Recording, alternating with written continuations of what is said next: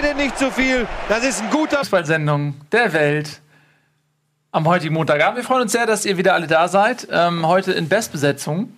Was passiert Nico ist da, Eddie ist da, Tobi ist da. Ich bin auch da! Ein kleiner Gag zum Aufwärmen, ne? Hat überhaupt nicht geklappt. So, ich weiß nicht, ob geklappt so ein bisschen Kann ich geklappt. mich wieder bewegen? Ja, ja, jetzt bewegt euch wieder. Jetzt, Ach ihr seid so. befreit. Könnt euch bewegen. ja, schön, dass ihr da seid. Hier äh, bei Bundesliga wird ja nicht nur inhaltliche Kompetenz groß geschrieben, sondern eben auch Gags sind sehr wichtig.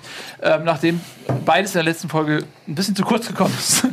Heute also wieder in Gab es Vollzeit. Beschwerden für die letzte Folge? Ich das hab- war die, die Ich habe zwei gemacht ich haben. hab ne? mir nicht, äh, ich habe mir nicht einen einzigen Comment oder so dazu Wie kommst du durchgelesen. dann zu so einer Aussage? Weil ich irgendwie, ja, ich habe irgendwie das Gefühl gehabt, dass vielleicht die Leute nicht so gnädig mit uns waren. Einfach weil, ähm, weil man, manchmal Leute einfach gerne Sachen kritisieren, was ich nicht verstehe.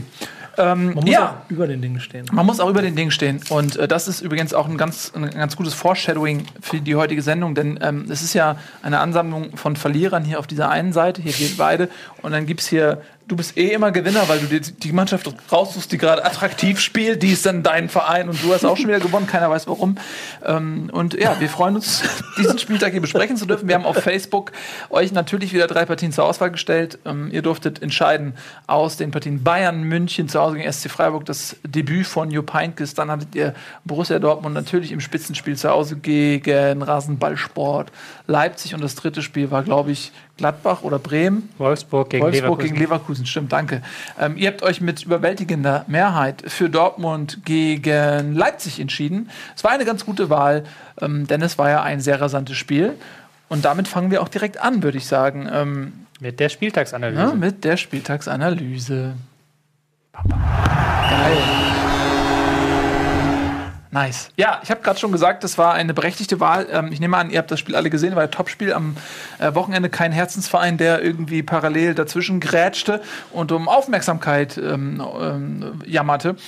Ähm, 3 zu 2 am Ende für äh, Leipzig und es war emotional, es war rasant. Die äh, Sky wurde nicht müde im Vorfeld zu betonen, dass es das Duell der beiden äh, pressing-stärksten oder intensivsten Mannschaften Europas war. Ähm, hat sich das dann auch im Spiel bestätigt? Ja, hat es. Also es ist tatsächlich so gewesen, dass das Spiel dem Hype gerecht wurde, was ja nicht so oft passiert in der Bundesliga. Wir hatten in den letzten Jahren immer einige Topspiele, wo es dann nachher nicht so spannend war, wie man es vorher gemacht hat, aber das war halt wirklich so ein Spiel, was, glaube ich, für jeden was hatte. Das grinste so. Ich mochte diese Aussage gepaart mit diesem leichten, ich wisch mal kurz hier dieses Stück Staub von meinem. Es musste mal gesagt werden, dass die Bundesliga regelmäßig enttäuscht. Und das hatte so was Adliges, wie so ein. naja, red weiter. Ton und Taxis nicht mehr da, Fritz von Ton und Taxis, da Aber- muss irgendjemand den Job übernehmen. Aber also du warst offensichtlich angetan von der Partie. warst du nicht angetan. Ich fand, die Partie hat sehr viel Spaß gemacht. Also erste Halbzeit war so richtig viel Tempo drin, richtig viel Action. Die zweite Halbzeit war dann nicht mehr ganz auf diesem Niveau, aber die war dann spannend, halt mit diesen 10 gegen 10. Dortmund kommt nochmal zurück, das Publikum kommt nochmal zurück. Also da war halt so von an, in alle Richtungen was los, sage ich mal. Ja, und es gab ähm, einen Videobeweis. Mal wieder. Gehört mittlerweile zum guten Ton dazu, oder? Jedes Spiel braucht seinen Videobeweis. Ja, irgendwie schon, ne? Ja. Aber Und ich fand's, ich fand's aber ganz interessant zu sehen, weil das, dann, das war nämlich so ein Elfmeter, der komplett untergeht. Das passiert ja eigentlich ständig. Das war ein typischer Elfmeter, wo, wo der Kommentator nicht mal drüber redet, wo man selbst aber davor sitzt und denkt, ey, warte mal, das war doch irgendwie gerade ein Elfmeter. Ähm, und äh, ich meine, die Szene vor dem 3 zu 2 natürlich, äh, als Aubameyang da am Strafraumeck äh, umgelaufen wurde. Ähm, ich weiß gar nicht mehr von wem.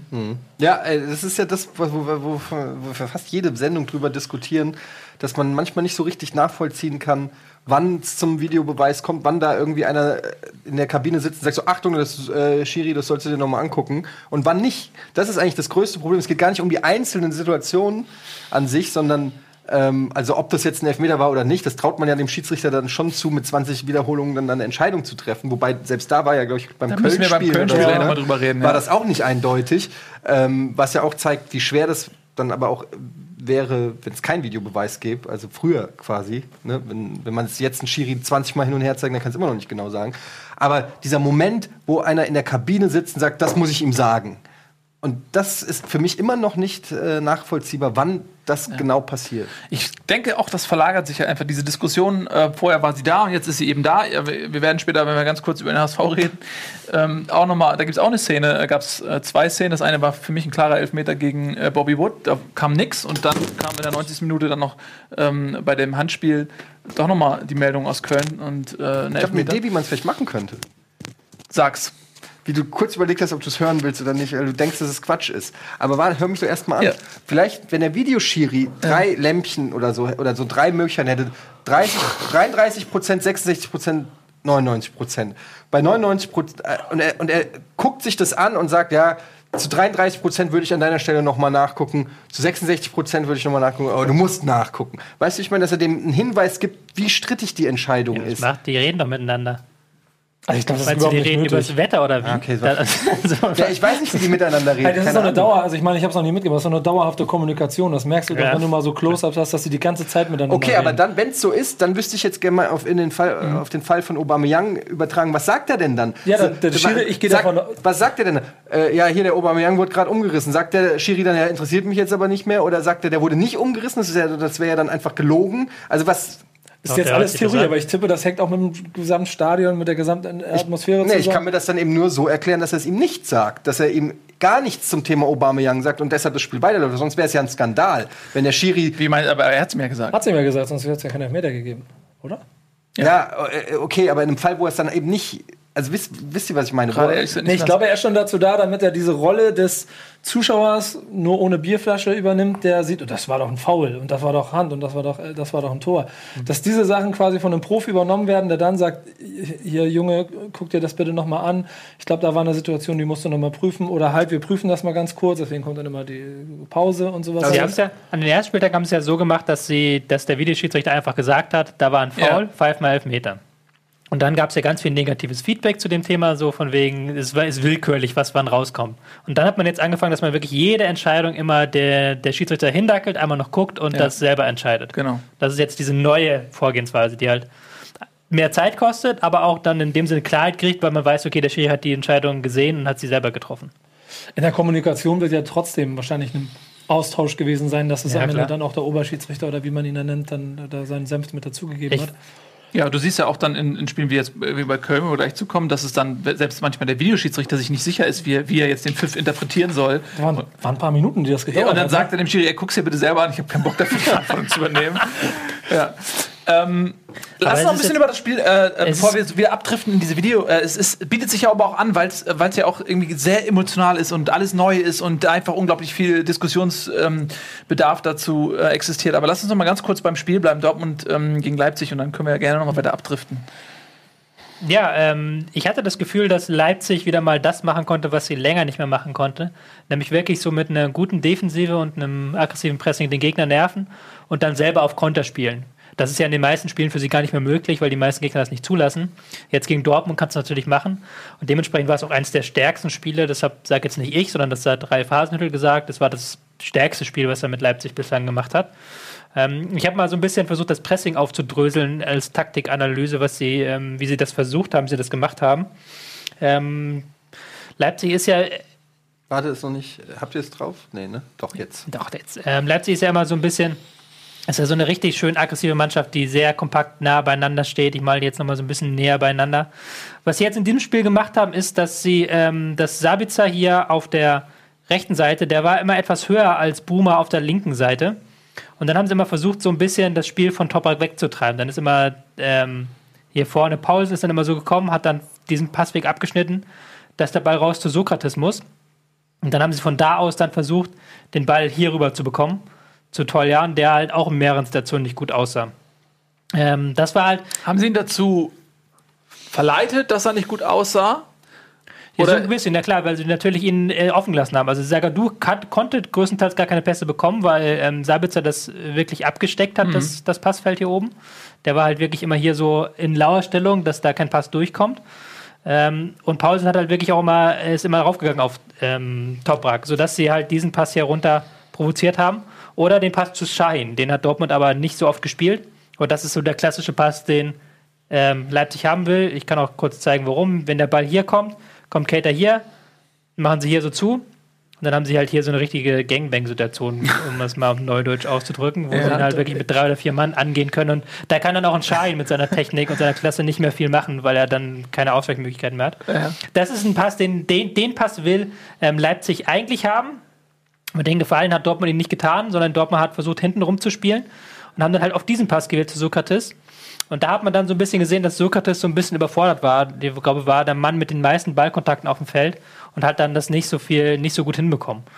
Und was halt bei Leipzig immer, das ist, sieht jetzt so einfach aus, aber Leipzig macht das halt über, in diesem Fall waren es 45 Minuten, weil dann waren die roten Karten, aber er hat das wirklich 45 Minuten ohne Pause immer wieder verschieben, verschieben, Abstände perfekt einhalten, Passwege zustellen.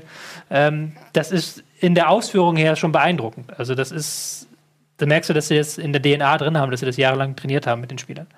Ja, äh, gerade auch mit denen, die aus Salzburg kamen, ne? die nämlich das gleiche System spielen und ähm, das quasi dann von der Pike, man äh, Pike auf lernt. Äh, äh, Leimer zum Beispiel ist jetzt ja der jüngste äh, Import aus, aus Salzburg. Der wird, also der kann komplett ins System einfach eingefügt werden, muss keine lange Anlaufzeit haben. Kampel kennt es auch theoretisch noch, hat er auch bei Ja. Salzburg gespielt, ist dann über Dortmund und Leverkusen jetzt zurückgekommen. Ja. Interessant fand ich, dass es Augustin und Bruma schon so gut machen. Ich hätte gedacht, dass die ein bisschen länger brauchen, weil die auch von außerhalb kommen so. Ähm, die haben das aber auch sehr gut gemacht. Ähm, man muss nämlich dazu sagen, ähm, Leipzig hat ja ohne Forsberg gespielt, Ja. ohne äh, Werner und nur 45 Minuten mit Keita und haben es halt trotzdem hinbekommen, ähm, wirklich gut auszusehen. Das ist, zeigt schon, dass die da eine Tiefe drin haben im Kader. Du hast ja immer gesagt, äh, Dortmund kriegt Probleme gegen große Gegner und, äh, mit dem System Bosch. Jetzt hat man gegen Madrid verloren, man hat gegen Tottenham verloren, jetzt hat man gegen Leipzig verloren, gegen Bayern hat man ja noch nicht gespielt. Ähm, bestätigt das deine These oder hatte das andere Gründe? Spielt Leipzig ähm, fundamental anders als jetzt äh, Tottenham und Madrid? Es ist, glaube ich, zu vereinfachen, wenn man dann sagt, dass sie automatisch äh, Probleme bekommen und dass, dass dieses System nicht geeignet ist. Ich hatte auch deutlich das Gefühl, dass Dortmund tiefer stand in diesem Spiel. Also, dass sie gar nicht so sehr wie jetzt gegen Tottenham und gegen Real noch so weit vorgerückt sind und dann, da haben sie es ja wirklich dann vermasselt, weil Ronaldo und äh, Kane hinter die Abwehr gekommen sind. Die hat jetzt Leipzig gar nicht hinbekommen, weil ähm, Dor Dortmund da dann deutlich früher zurückgerückt ist. Sie haben sich schon so ein bisschen angepasst. Aber es ist halt schon noch, es ist noch nicht auf dem Niveau, das du brauchst, um dann halt, wenn der Gegner so perfekt steht, wie ich es da aufgezeichnet habe, dass du da dann diesen Pass ins Mittelfeld findest, um das zu umspielen. das glaub, haben es- sie wirklich nur zwei, drei Mal in der ersten Halbzeit geschafft. Hat aber wahrscheinlich auch was einfach mit der, der Stärke dann des Gegners zu nicht nur im, im Defensiven, sondern auch im Offensiven. Also ähm, Dortmund spekuliert ja auch immer durchs Pressing auch auf, auf Ballverluste und schnelles Umschaltspiel. Und wenn du aber auch Vereine hast, die, sage ich mal, knifflige Situationen relativ ballsicher und passsicher lösen können, dann ist es für Dortmund natürlich schwieriger, ihr Spiel da ähm, zu entfalten als gegen HSV oder zum Beispiel jetzt mal. Was soll das denn jetzt heißen? Ja, oder äh, Werder Bremen. Was soll das denn jetzt heißen? Also halt äh, irgend, so, äh, irgend so ein Verein halt. Du drehst dich um Kopf und Kragen, ist dir das schon bewusst? also, wo, wo, wo du halt weißt, wenn du da ein bisschen auf den Mann gehst, dann kommt der nächste, nächste Ball vielleicht nicht unbedingt. Bei einigen Vereinen, die du gerade genannt hast, funktioniert das auch ohne Pressing. Das hatte, hatte ich auch das Gefühl so ein bisschen, dass Leipzig auch das versucht hat, halt eins gegen eins Situationen gegen das Pressing zu gewinnen. Das, was am Anfang so furchtbar schiefgegangen ist, wo die den Pass zurück zu Ilsecker gespielt haben und der dann, weiß nicht, was er da machen wollte und den Ball verliert und das Gegentor fängt. Aber danach haben sie auch noch zwei, dreimal versucht, halt wirklich, dass Keita ein Dribbling ansetzt einfach im Mittelfeld, dass, dass sie den Ball früh auf Bruma rausspielen, der dann zwei, drei Leute auseinandersetzt. Und das können natürlich andere Gegner nicht in dem Maße wie Leipzig von der individuellen Wie Klasse. hast du Bruma generell gesehen? Ich fand den stark oder nicht? Ich fand den nicht gut. Ich fand ihn auch stark. Würdest du denken, der würde, äh, würde Stammelf weiterhin spielen, wenn Timo Werner wieder zurück in die Mannschaft kommt? Forsberg wäre dann eher der Ersatz. Ähm, Ich glaube, die wechseln da durch, aber Bruma hat jetzt Punkte gesammelt auf jeden Fall in diesem Spiel. Gut. Äh, wir müssen ein bisschen Werbung machen. Ähm, gleich nach der Werbung werdet ihr viele Dinge erfahren. Wir reden natürlich noch über die acht verbleibenden Partien und wir erklären euch auch, warum wir Fortuna Düsseldorf Bierdeckel auf dem Tisch haben. Also freut euch auf die, auf die nächste, wie sagt man nicht, also Halbzeit ist ja zwei Hälften. Ne? Wir haben ja drei Hälften. Was ist das dann? Drittel. Drittel. Ein Drittel? Die Ja, aber. Halbzeit, also Drittel ist doch nicht das Drittelpause. Ja, Drittelpause, Drittelpause vielleicht. Ne? Drittelpause. Ja, stimmt, Drittelpause macht total Sinn. Freut euch auf die Drittelpause. Ähm, da gibt es auch Werbung und alles. Kommt bis gleich. Geht weg.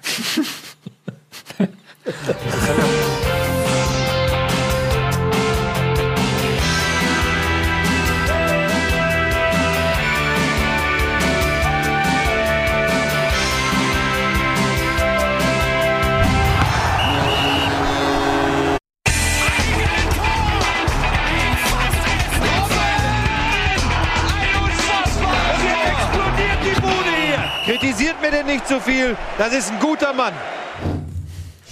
Habt ihr vielleicht Interesse an einem Fortuna Düsseldorf? Nein.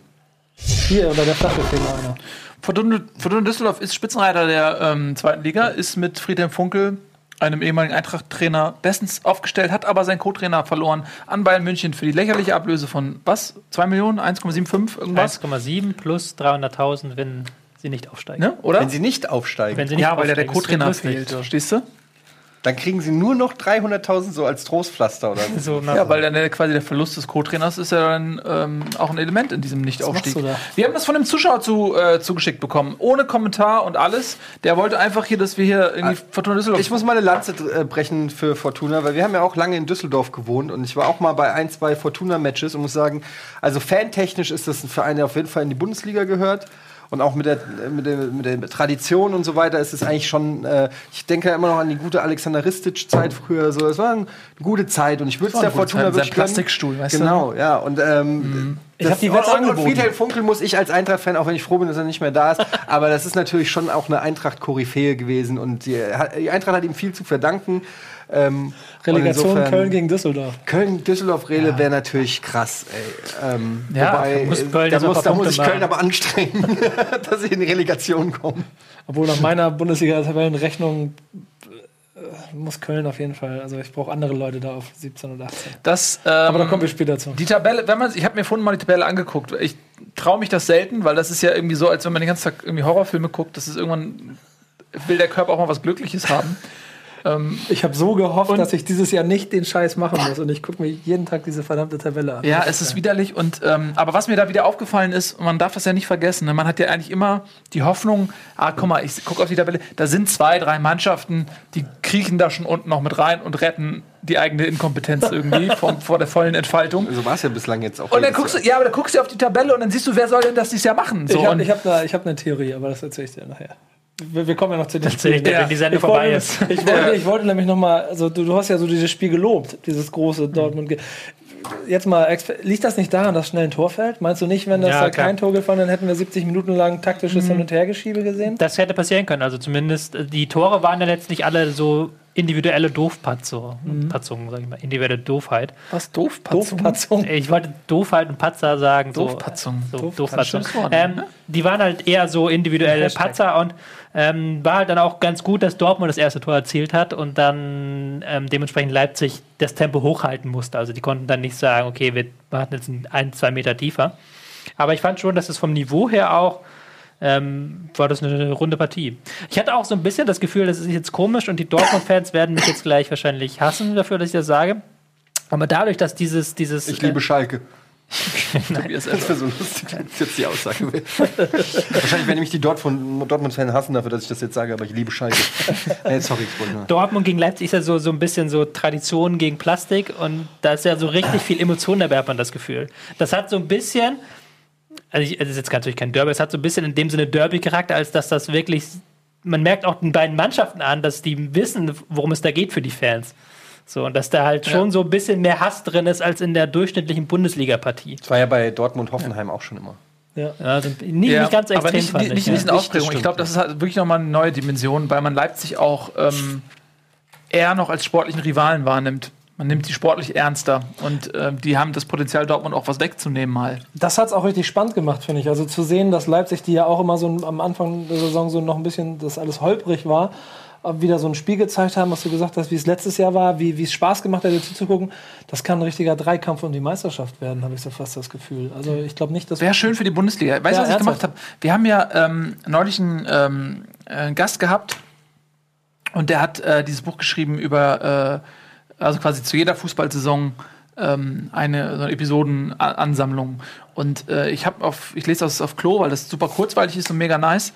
Ich und, übrigens auch. Und ja, ist gut. Und da habe ich mir nochmal komplett die 90er angeguckt, weil ich hatte, gab es da fünf Meister oder sechs unterschiedliche Meister, ich wusste nicht Ja, mehr genau. ja, ja. Ähm, ähm, und hab, hab mir das ähm, noch mal komplett das Jahrzehnt angeguckt. Und es ist wirklich so, dass in den ersten fünf, sechs Jahren oder was, gab es in jedem Jahr einen anderen Meister. Ja. Kriegt ihr sie noch auf die Kette, ohne nachzugucken? 1990 Bayern, 91 Kaiserslautern, 92 Stuttgart, 93 Bremen, 94, Nochmal, wie war die Frage, wer, wer Meister war? ja. 94, ich glaube wieder, wieder nicht? Bayern. Fünf, nee, 94 Dortmund, 95 Dortmund.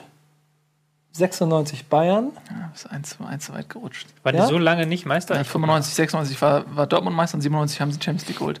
Ben kein Redelinks ähm, übrigens ist aber äh. Autor dieses Buches. Aber immerhin. Checkt es aus, es ist eine super Lektüre für zwischendurch. Genau, und da, was ich dann nochmal sagen wollte, ist, da ist mir wieder aufgefallen, ähm, wie viele, ja genau, also wie viele Clubs überhaupt kompetitiv waren. Also du hast es jetzt gerade, ich fasse nochmal ganz schnell zusammen. Wir hatten äh, natürlich Bayern, wir hatten Dortmund, wir hatten Stuttgart, wir hatten Kaiserslautern, wir hatten Werder Bremen. Ähm, es sind allein jetzt fünf, die mir eingefallen sind, habe ich irgendwen Also vergessen. in den 90ern die Eintracht. War, war ja nicht Meister, hätte Meister werden können. Meister der Herzen. Ah, ja, waren eigentlich Leverkusen, schon Meister. Sch- Meister der Herzen. ja, Leverkusen war, war oft äh, kurz davor. Schalke. Äh, ne, Schalke, also so viele Mannschaften. Und ähm, dieser Dreikampf, ich weiß gar nicht mehr, wer jetzt, jetzt gerade gesagt hat, weil, weil diese Herleitung schon so, so lange geht, aber ähm, das wäre der Bundesliga zu wünschen, dass es endlich mal wieder eine spannende Saison auch in der Meisterschaft wird. Das Ding ist, Ein Dreikampf alleine schon. Wann, wann gab es letztes Mal einen Drei, Dreikampf? 1900 noch was, glaube ich. ja, 2009, oder? oder?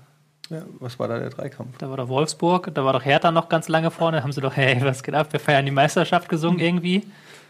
Im Februar.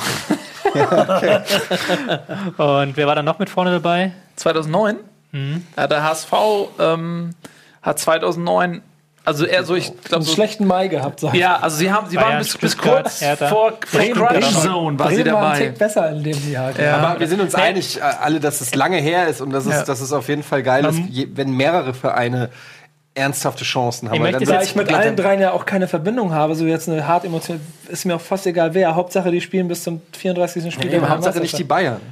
Nee, am Ende, das, am Ende ja. So, ich finde, ganz ehrlich, ich finde, diese, das ist Bayern-Gehasse, das ist so 90er Jahre für mich. Wenn die gute Arbeit machen, dann sollen die von mir aus Dann Meister setzt werden. äh, das, Das öffentlich-rechtliche die ab. Ja. Man muss vielleicht dazu sagen, aber trotzdem auch, dass die Bayern eigentlich seit Mitte der 80er nur Meister geworden sind, wenn sie selbst zu doof waren. Also in der ersten Hälfte der 90er hat, nicht Meister geworden sind. ja, wenn sie nicht du? Meister geworden Ja. sind, wenn sie selbst zu doof waren. So. 2004 also es war der 2004 Anfang der wäre 90er ich waren auch die Bayern so ein bisschen so in so einer Krisenphase so. Und danach, als sie sich hier wieder gefangen haben, sind sie auch wieder Die zigmal Meister geworden. 2004er Werder Und davor sind sie ja auch irgendwie in fünf Jahren viermal Meister geworden, in äh, zweite 80er Hälfte. So Ja, wenn wir jetzt eh schon bei den Bayern sind, dann können wir auch gleich über das Bayern-Spiel reden. Ähm, und die große Rückkehr von Don Jupp, mein persönlicher Lieblingseintracht-Trainer, Don Jupp Heinkes. ähm, zurück bei den Bayern, er hat sich aus Düsseldorf, wie heißt denn eigentlich der Herr Kuhn-Trainer? Weißt du? Peter Hermann. Hermann. Ja, Peter Hermann natürlich, der große Peter Hermann. Hat, hat er sich aus Düsseldorf geholt ähm, und man kann fast sagen, es, es fügt sich wieder das Schicksal direkt an dem Spieltag. Er knallt 5-0 Freiburg weg, Dortmund verliert. Es scheint, als ob sich wieder alles ähm, ja, dem Schicksal äh, fügt. Die Bayern am Ende doch wieder ähm, haushoch gewinnen. Mit Heinkes ist es auf jeden Fall eine gute Verpflichtung. Wir haben ja hier drüber diskutiert, haben alle so gesagt, Tuchel wissen wir nicht so richtig, ob das die richtige Entscheidung wäre, ob das, äh, ob der so gut zu den Bayern passt und so. Und ich habe vermutet, dass ich habe vermutet, dass es Van Gaal wird, der noch bis Saisonende nimmt, aber Heinkes ist das Gleiche, nur eben nicht Holländer. Und ähm, ja, ich, ich finde es auf jeden Fall, es war smart von den Bayern. Es ist smart, das, den mit dem Heinkes zu machen, weil ich glaube tatsächlich, dass sie mit ihm aber ist die das- richtige Entscheidung Ist das so getroffen smart, wenn Uli, Ja. wenn Uli Hoeneß seinen, äh, seinen engsten Vertrauten fragt? Ich finde das nicht so smart. Naja, was heißt smart? Das ist ist- das ist nicht kreativ. Das, das, das, das, Das- ist, nö, ist nicht kreativ, das war aber die einfachste Variante. Und das, äh, das, äh, was mich daran die ärgert, erfolgsversprechendste. Ja, aber was mich daran die Kratze ärgert, ist, dass der Typ ja bestimmt eine recht erfolgreiche Saison gespielt wird, weil er einfach nur mal die mit Abstand krasseste Mannschaft hat, dann auch das Ganze wieder hochgejubelt wird zu einem Wahnsinns-Coup, den sie gemacht haben. Und ich persönlich finde, wenn Bayern München Eier gehabt hätte, dann hätten sie sich jetzt Tuchel geholt. Ja, aber es geht, ja- es geht aber nicht darum, Eier zu haben, sondern es geht darum, Erfolg zu haben. Und ich glaube, dass sie mit Heinkes den Erfolg haben. Und mit Tuchel weiß ich nicht. Du hast gerade eine Situation gehabt, wo es wie eine kleine Meuterei war bei den Bayern. Und da gibt es fast keinen besseren als Super Au- Authority Man Heinkes, stimmt. Ist wo richtig. jeder von denen spurt bei Heinkes. Bei Tuchel weiß ich nicht. Das ist, das ist echt einer, der gerade die Geschichte bei, bei Dortmund hatte, dass da auch die Mannschaft gegen ihn aufgelehnt war. Ähm, das, da, deshalb finde ich in der Situation, in der die Bayern jetzt gerade waren, finde ich Heinkes die absolut richtige Entscheidung. Ich würde äh, final sagen, es war die richtige Entscheidung, stimme ich jetzt zu, aber es war nicht smart. Also schmacht. Es war nicht smart, oder? ja, aber ist es nicht smart, die richtige Ja. Entscheidung zu treffen? Ja, aber es ist halt irgendwie so, keine Ahnung. Also Es ich ist- glaube, das- es ist, Smart wir halt so, so, es wenn du ist, irgendwas das war halt der machst. VW Passat. es so. ist auch, äh, aufgeschoben sozusagen. Was, was die Bayern machen müssen, ist, die, denen steht ein ganz radikaler Umbruch bevor.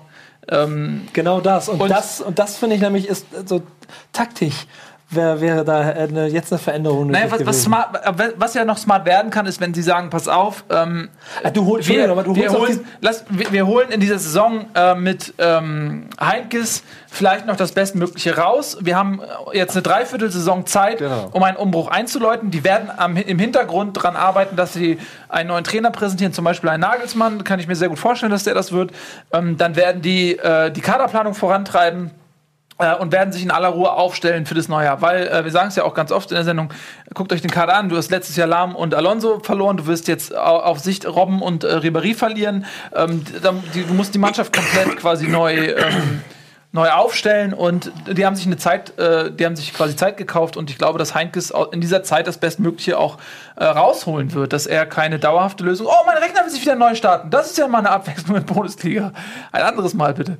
Ähm, Der wird ja wahrscheinlich sogar in der Champions League, also jetzt so dann die vielleicht sogar recht weit bringen können. Das ist die Frage, ob er das kann. Ja, aber obwohl ich, vielleicht auch nicht, aber weil ich, ich finde es halt sportlich so irgendwie, Mann, ey, ist ein halbes Jahr verschenkt. Na, mindestens ein halbes Jahr Zeit, weil der- Abstand zu Real Madrid und was Manchester City aufbaut, das wird doch nicht, das wird doch nicht weniger. nein, aber es wird auch Und das äh, kriegst du doch nicht in einem Sommer. Bayern gibt doch nicht 2018 dann 200 Millionen Das, aus. das wird sich zeigen, was die Bayern ausgeben, weil die müssen sich anpassen. Äh, ähm, das sind halt die Summen, die jetzt gezahlt werden. Die ganzen Topstars gehen nicht mehr in die Bundesliga, die gehen nicht mehr zu Bayern München, die Topstars gehen, gehen zu anderen Vereinen. Und Hönes hat, ja, hat selber gesagt, ey, wir warten drauf, dass die ganzen Investoren irgendwann die Lust verlieren und dann kommt unsere Stunde, weil wir nämlich unser Geld horten und, und sauber wirtschaften. Aber mal gucken, wie lange deren Atem ist, wenn die jetzt in der Champions League vielleicht demnächst auch mal im Achtelfinale rausfliegen.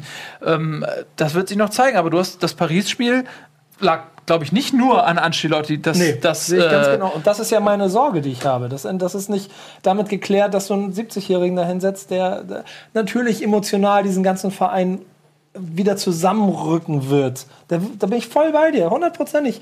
Der wird Erfolg haben, das wird alles funktionieren. Wahrscheinlich werden sie sogar Meister. Aber ich finde, es ist sportlich gesehen für den FC Bayern München als Speerspitze des deutschen Fußballs ist ein fatales Signal.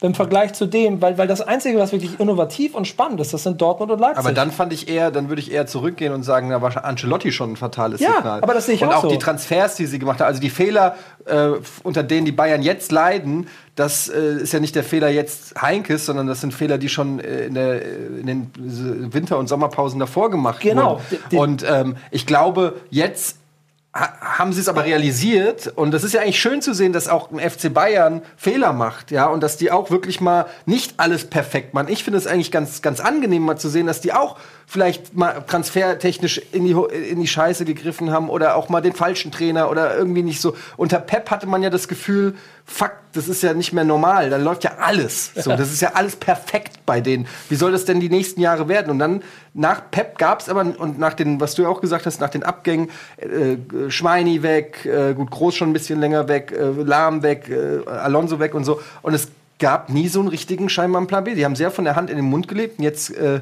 merkt man, dass sie äh, dadurch Probleme kriegen. Und ich glaube aber, dass die Bayern in der Lage sind, Jetzt kommt durch Heinkes Ruhe rein. Jetzt haben sie noch eine, eine, über eine halbe Saison Zeit, ähm, die nächste Saison zu planen. Und ich bin mir sicher, wir werden nächste Saison also vermutlich einen anderen Trainer sehen und auch einen massiv anderen Kader. Ja, Aber- wir werden einen anderen Trainer sehen, nicht vermutlich. Er hat ja schon gesagt, er macht das jetzt bis zum er hat auch Ja, gesagt, dann- er, er, dann- wird nicht, er wird nicht mehr Trainer machen. Aber das klingt schon sehr eindeutig. Und dann ist doch die entscheidende Frage beim FC Bayern München nicht der Kader, auch am Ende nicht der Trainer, sondern eher das, was oben in der, Eta in der Loge, in der Etage passiert. Denn ich glaube, das, was da im Moment in den letzten ein, zwei Jahren vielleicht falsch gemacht wurde, das liegt einfach an, an, an Rummenigge und an, an Hoeneß. Und wenn Salihamidzic der starke Mann jetzt werden soll, das kann ich mir noch nicht vorstellen, wenn Brazzo da zwischen Ja, diesen beiden sitzt. Und der soll ja nächstes Jahr 300 Millionen in die Hand kriegen Du und, siehst daran, und, dass und Brazzo- Real Madrid Ja. äh, Also, Konkurrenz machen. Come Du siehst, on. dass Brazzo kein starker Mann ist daran, dass die Leute versuchen, ihn die ganze Zeit stark zu reden.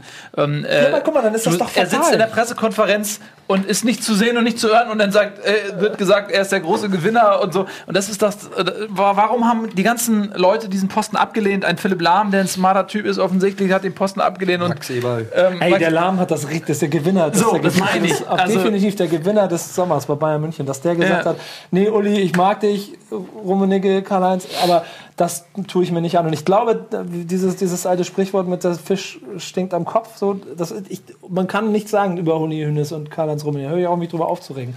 Aber das sind einfach Koryphäen des deutschen Fußballs der letzten 30 Jahre gewesen.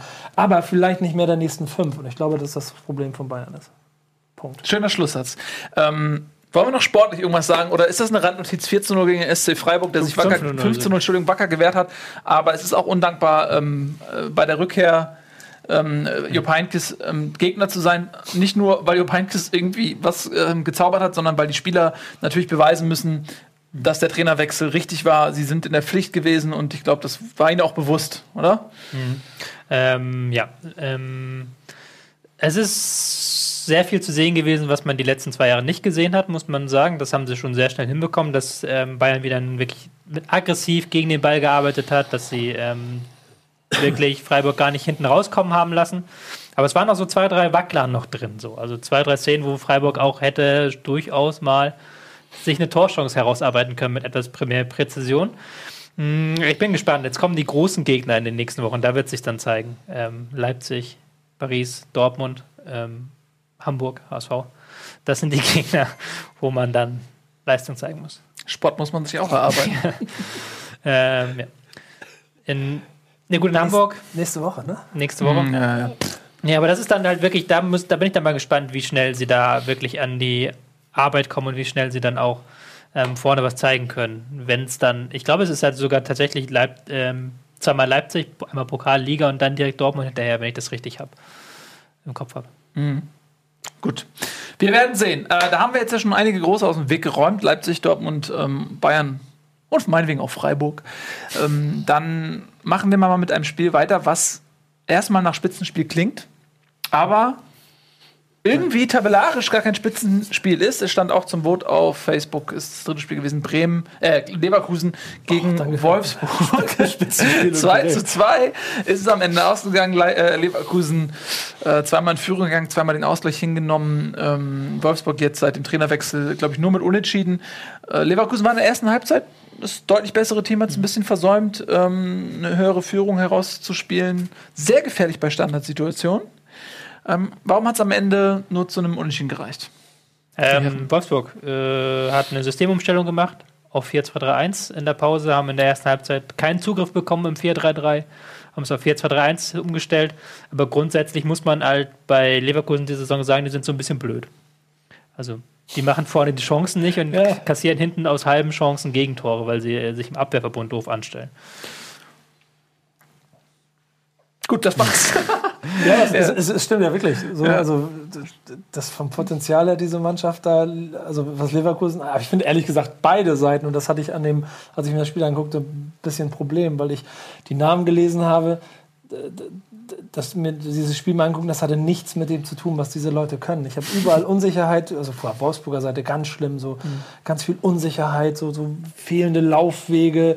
Da waren so Abspracheprobleme, einfach was auch Passwege angeht. Das war echt fatal. Und dass dann Leverkusen nicht nach der ersten Halbzeit schon 3-0 führt und das Ding nach Hause schaukelt, das war, also als ich dann wieder hingucke, Ähm, jetzt auf einmal 1-1 oder das war halt so. ich würde auch Hat nicht sagen, in mein Bild gepasst.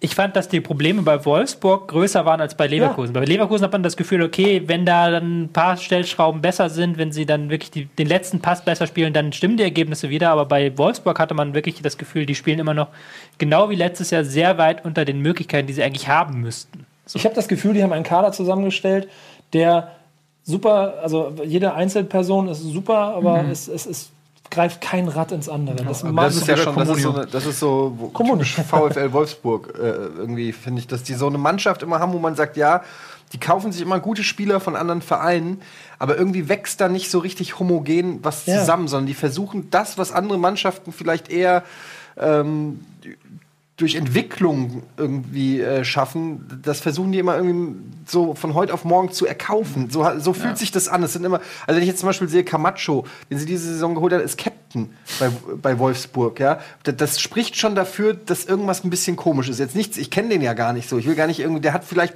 krasse Liederqualitäten oder so. Aber normalerweise denkt man, eine Mannschaft, die über Jahre gew- gewachsen ist, wo Hierarchien entstanden sind oder so, da gibt es dann einen, der die, Mannschaft repräsentiert, der jahrelang im Verein ist und so. Das gibt es irgendwie bei Wolfsburg nicht. Ich glaube, das ist auch das große Problem, dass es, ich weiß nicht, wer das war, irgendwann hatten wir mal einen Gast hier, vielleicht war, war es auch unter der Hand und man soll es gar nicht sagen, aber es hieß so, dass es den Spielern in Wolfsburg, also die in Wolfsburg spielen und dort dann auch leben, dass das nicht so geil ist. Weil Wolfsburg halt auch nicht so geil ist, weil es jetzt auch nicht die geilste Stadt ist oder so. Du gehst da halt wirklich hin, um, um Geld zu verdienen. Ich glaube, man kann, man kann, also mach, mach du erst mal, oder? Das ist ähm, eine der unausgesprochenen Wahrheiten im Fußball, weil man immer sagt, es geht nur ums Geld. So, es ist kein Zufall, dass so diese geilen Clubs alle auch in relativ geilen Städten sind. Also so Barcelona, München, London, Mailand, das sind ja auch Städte, wo du leben willst. So. Ja, man darf Aber- ja nicht vergessen, das aber sind ja, kein- ja, das sind ja junge Menschen. Aber kein irgendwie. Schalker Spieler wohnt in Gelsenkirchen. Nee, Trotzdem aber, aber du hast trotzdem. Aber es du ist hast, jetzt auch nicht so schlimm dazu. Aber du hast also, den ganzen Ruhrpott zur Auswahl. Was ich damit sagen will, das sind halt junge Menschen im Alter von wohnen halt- 20 bis 30, die irgendwie in Wolfsburg ist halt nicht das Geilste so. Ich glaube einfach, dass da keine, da ist nicht die mega krasse Identifikation oder so, die vielleicht äh, in, auf Schalke oder auf Dortmund oder generell im Pott gelebt wird. Glaube so. glaub ich auch, das stimmt wahrscheinlich. Du hast den Vorteil, dass Berlin halt, keine Ahnung, 80 oder 100 Kilometer entfernt ist. Das heißt, da leben dann auch, glaube ich, einige von denen. Was man aber die, mal die, nee, nee, die dürfen da gar nicht wohnen. Also der Verein hat da schon die Finger drauf, dass die nicht in Berlin wohnen, sondern die müssen Ach so, tatsächlich okay. irgendwie, Wolfsburg hat eine der strengsten Regelungen, wie nah sie wohnen müssen.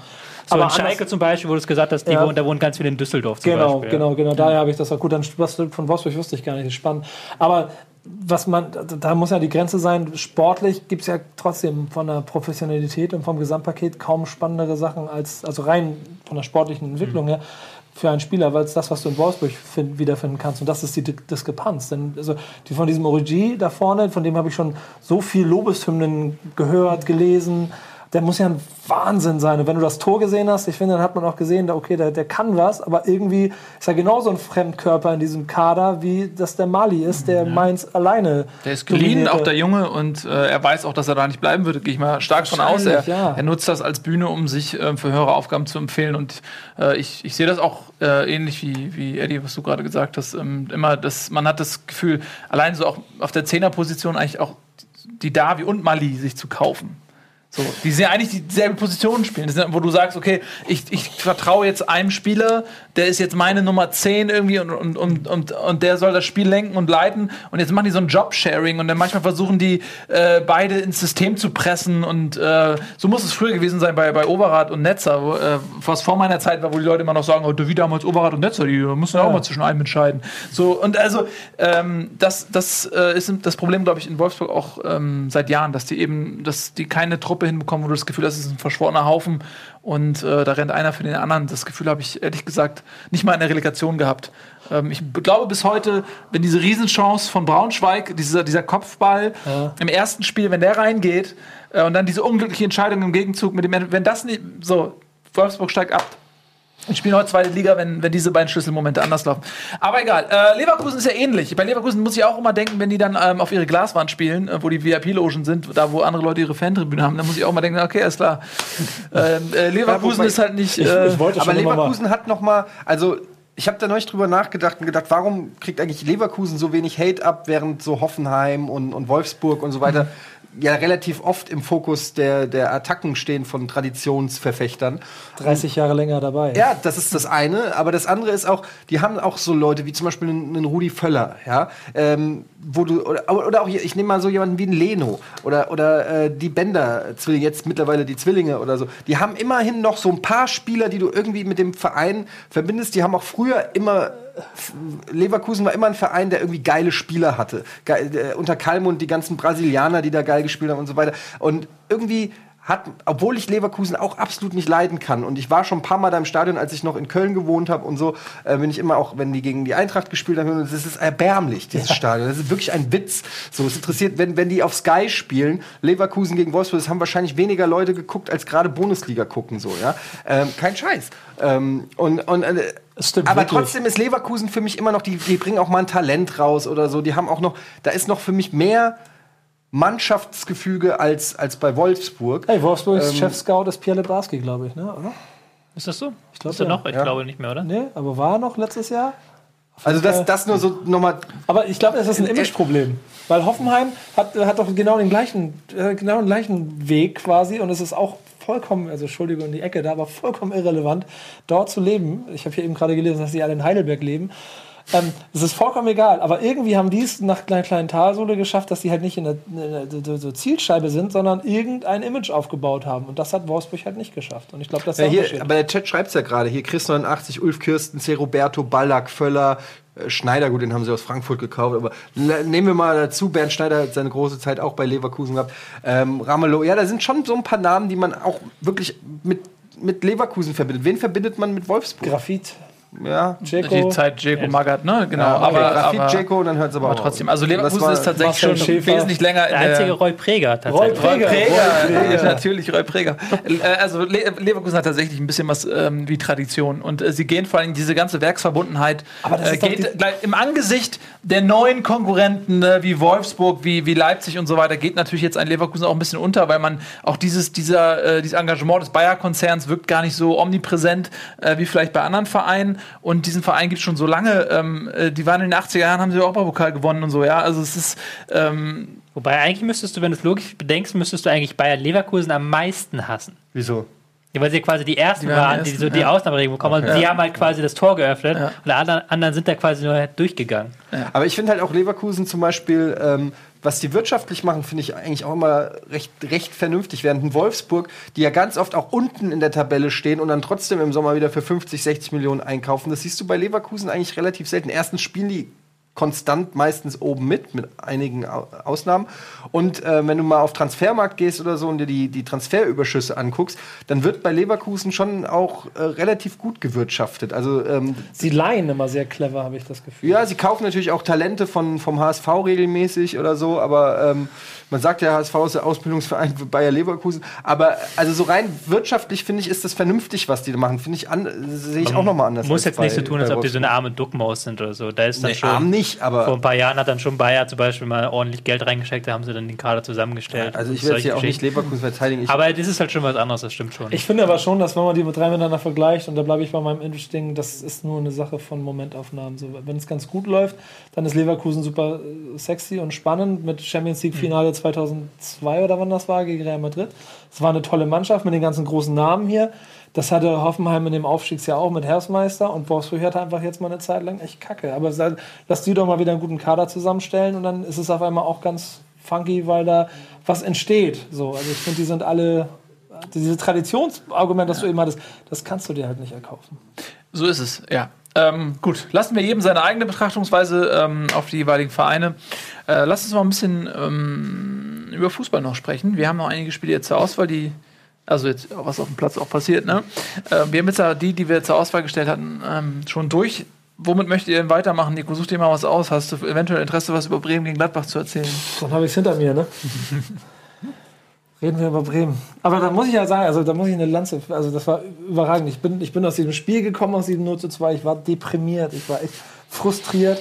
Und dann habe ich irgendwann angefangen, die Sachen zu lesen, die Tobi geschrieben hat. Und dann jetzt verste- es, es fühlt sich noch nicht besser an, aber ich weißt verstehe du, es. was du ne? siehst, Ja, ne? ja, Ja, ja, das ist so. Meine Freundin macht mit dir Schluss und dann aber das Gespräch, wo sie es dir erklärt, hat wenigstens noch aber in stattgefunden. der typischen Tobi-Sachlichkeit, das finde ich das Schöne. Weißt du, normalerweise fragst du, Tobi, was läuft falsch? Und jeder andere würde sagen, ja, Bremen ist halt scheiße. Und Also, du, wie- naja, wie der also andere- taktisch haben sie vom 4-3-3 umgeschoben in der 72. Minute, haben den Auswechselspieler offensiv gestellt und so und kriegst so zehn Nachrichten und so, okay, fuck, das ist e- enorm präzise erklärt.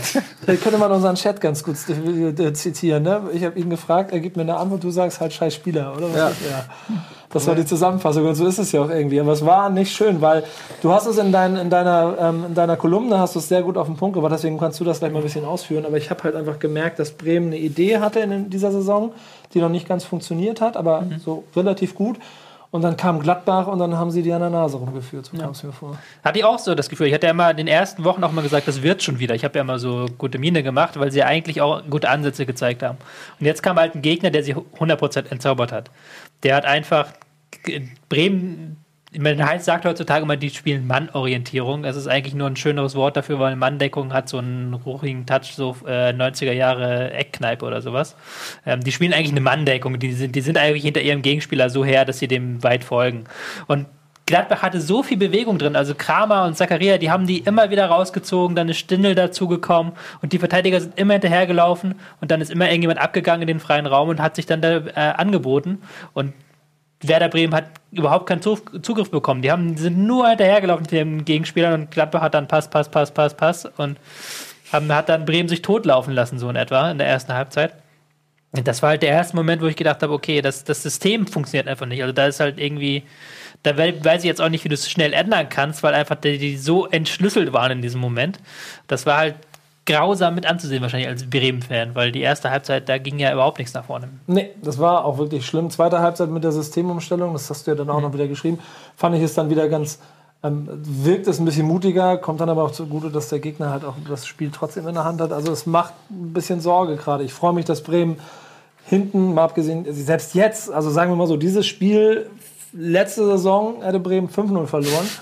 Jetzt verlieren wir es nur 2-0. In der Hinrunde. Ja, genau, ja, ja, genau. Jetzt verlieren wir es nur 2-0. Ich merke auch irgendwann, dass sie zumindest die Kontrolle, also sie kriegen dieses Gleichgewicht ins Spiel wieder hin, aber es fehlt einfach so der Impuls nach vorne. Und, und das ist halt das Schlimmste gerade. Ne? Es fehlt Max Kruse, der Ja, in meinen 100%. Augen ähm, qualitativ äh, über allem steht, was Bremen zu bieten hat. Ein absoluter Glücksgriff und äh, der, du merkst die Verletzung äh, ganz, ganz äh, krass. Und ich glaube, er ist wieder jetzt auf dem Platz zurück. Ja? Also individuelle Einheiten, er wird irgendwann wieder zurückkommen. Und ähm, ich denke, er wird Bremen auch helfen. Und ich glaube, wie jedes Jahr, dass auch dieses Jahr Bremen am Ende über dem Strich steht. Ähm, das für dich äh, hilft dir aktuell nicht, ja? aber lass dir das von jemandem sagen, der sich mit Abstiegskampf auskennt. Ich bin da auch seit sechs, sieben Jahren. Aber ich möchte mal, Etienne, warum, warum scheiß Spieler? Ja, ich habe das natürlich ein bisschen provokant gesagt. klar, Äh, aber- mein Problem, äh, was ich mit Bremen habe, und das ist aber wirklich aus der Ferne, weil ich mich wirklich nicht so intensiv mit Bremen auseinandergesetzt habe. Ähm, aber wenn ich jetzt so aus der Ferne einen Blick auf den Kader werfe, dann muss ich sagen, da, ich kenne da fast gar keinen mehr. Und das ist so ein bisschen mein Problem. Und da bin ich natürlich als Eintracht-Spieler, muss ich selber äh, sagen, das geht uns ja ähnlich. Wir haben ja auch sehr viel im Ausland gekauft und geliehen und so weiter. Aber da gibt's da wenigstens noch einen Alex Meyer und einen Marco Russ und einen, weiß ich nicht, und einen Marc äh, Stendera und so. Da gibt's wenigstens noch so ein paar Frankfurter Urgesteine, die ich damit verbinde und so. Bei Bremen lese ich Namen, außer jetzt gut, Junusevic und Bartels.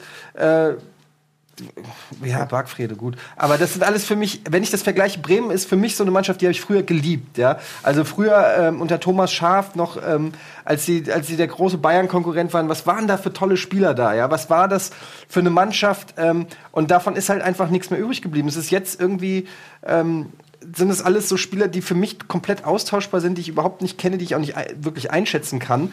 Aber ähm, mir tut es natürlich leid für die Bremer Fans, ja, weil äh, das ist aber natürlich ein Schicksal, was jetzt alle ähm, Traditionsvereine durchmachen. Es ist äh, dieses Jahr ist es halt HSV, Bremen, Köln. Nächstes Jahr ist es, Dieses Jahr. ja, gut, jedes Jahr ist es äh, HSV. Ähm, aber ich meine, bei der Eintracht ist es wahrscheinlich auch nur eine Frage der Zeit, bis der äh, Fahrer vielleicht auch noch diese Saison, bis der Fahrstuhl wieder nach unten geht.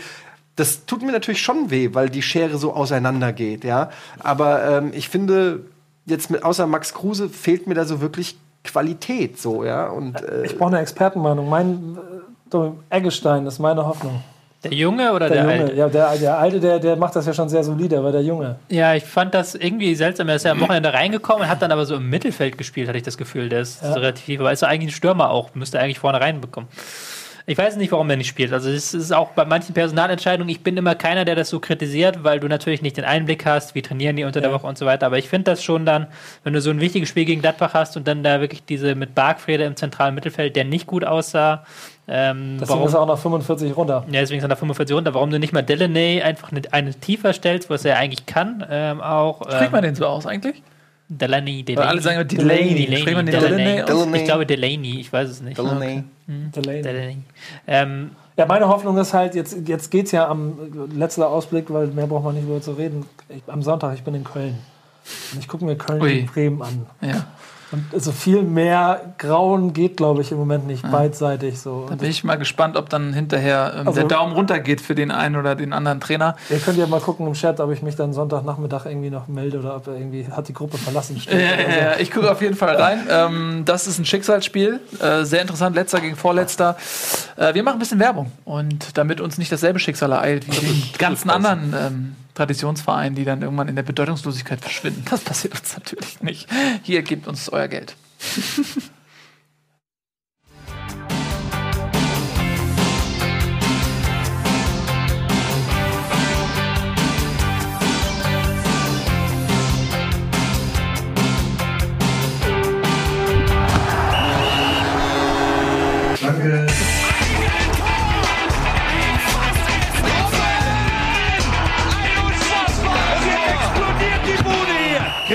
Mir denn nicht zu viel. Das ist ein guter Mann. Zeit hatte, die alle nicht mehr beim HSV spielen. So, und damit seid ihr mitten in der lebhaften Diskussion, die sich ähm, quasi in der Halbzeitpause hier nicht nur fortgesetzt, sondern sogar noch mal intensiviert hat. Denn wir sagen natürlich, wenn die Kamera aus ist, Sachen noch mal sehr viel drastischer, als wir uns das trauen würden, wenn unser journalistischer Ruf auf dem Spiel steht.